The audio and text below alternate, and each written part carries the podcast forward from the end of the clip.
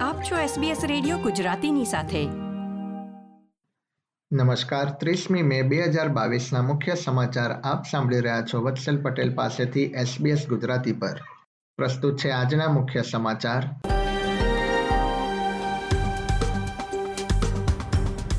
Peter Dutton liberal પાર્ટીના નવા નેતા તરીકે પસંદ થયા. વધુ એક પેસિફિક આઇલેન્ડ દેશે ચીન સાથે કરાર કર્યા. અને ન્યૂ સાઉથ વેલ્સ ફ્લૂ સામે મફતમાં રસી ઉપલબ્ધ કરાવશે. હવે સમાચાર વિગતવાર. લિબરલ પાર્ટીએ પીટર ડટનને પક્ષના નવા નેતા તરીકે પસંદ કર્યા છે, જ્યારે સુઝન લીને પક્ષના ડેપ્યુટી તરીકે ચૂંટ્યા છે. કેન્દ્રીય ચૂંટણીમાં પરાજય બાદ વડાપ્રધાન સ્કોટ મોરિસને પાર્ટીના નેતૃત્વમાંથી રાજીનામું આપ્યું હતું અને ત્યારબાદ પીટર ડટન અને સુઝાન લીને પાર્ટીએ નિર્વિરોધ ચૂંટ્યા હતા. નેશનલ પાર્ટીએ પણ પક્ષની નેતાગીરીમાં ફેરબદલ કરી છે.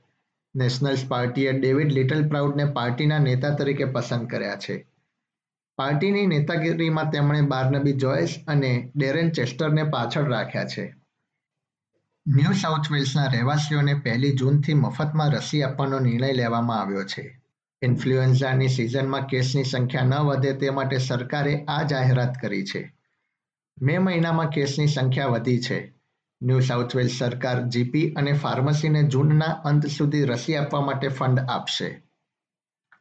ક્વિન્સલેન્ડ, સાઉથ ઓસ્ટ્રેલિયા તથા વેસ્ટર્ન ઓસ્ટ્રેલિયાએ અગાઉથી જ રહેવાસીઓને મફતમાં રસી આપવાની જાહેરાત કરી છે.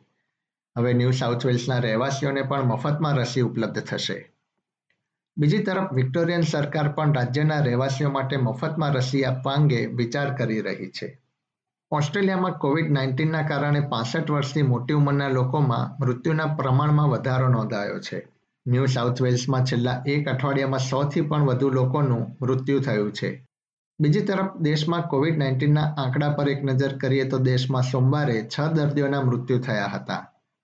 મોટાભાગના ઓસ્ટ્રેલિયાના રાજ્યો અને ટેરેટરીમાં નવા કેસની સંખ્યામાં ઘટાડો નોંધાયો છે.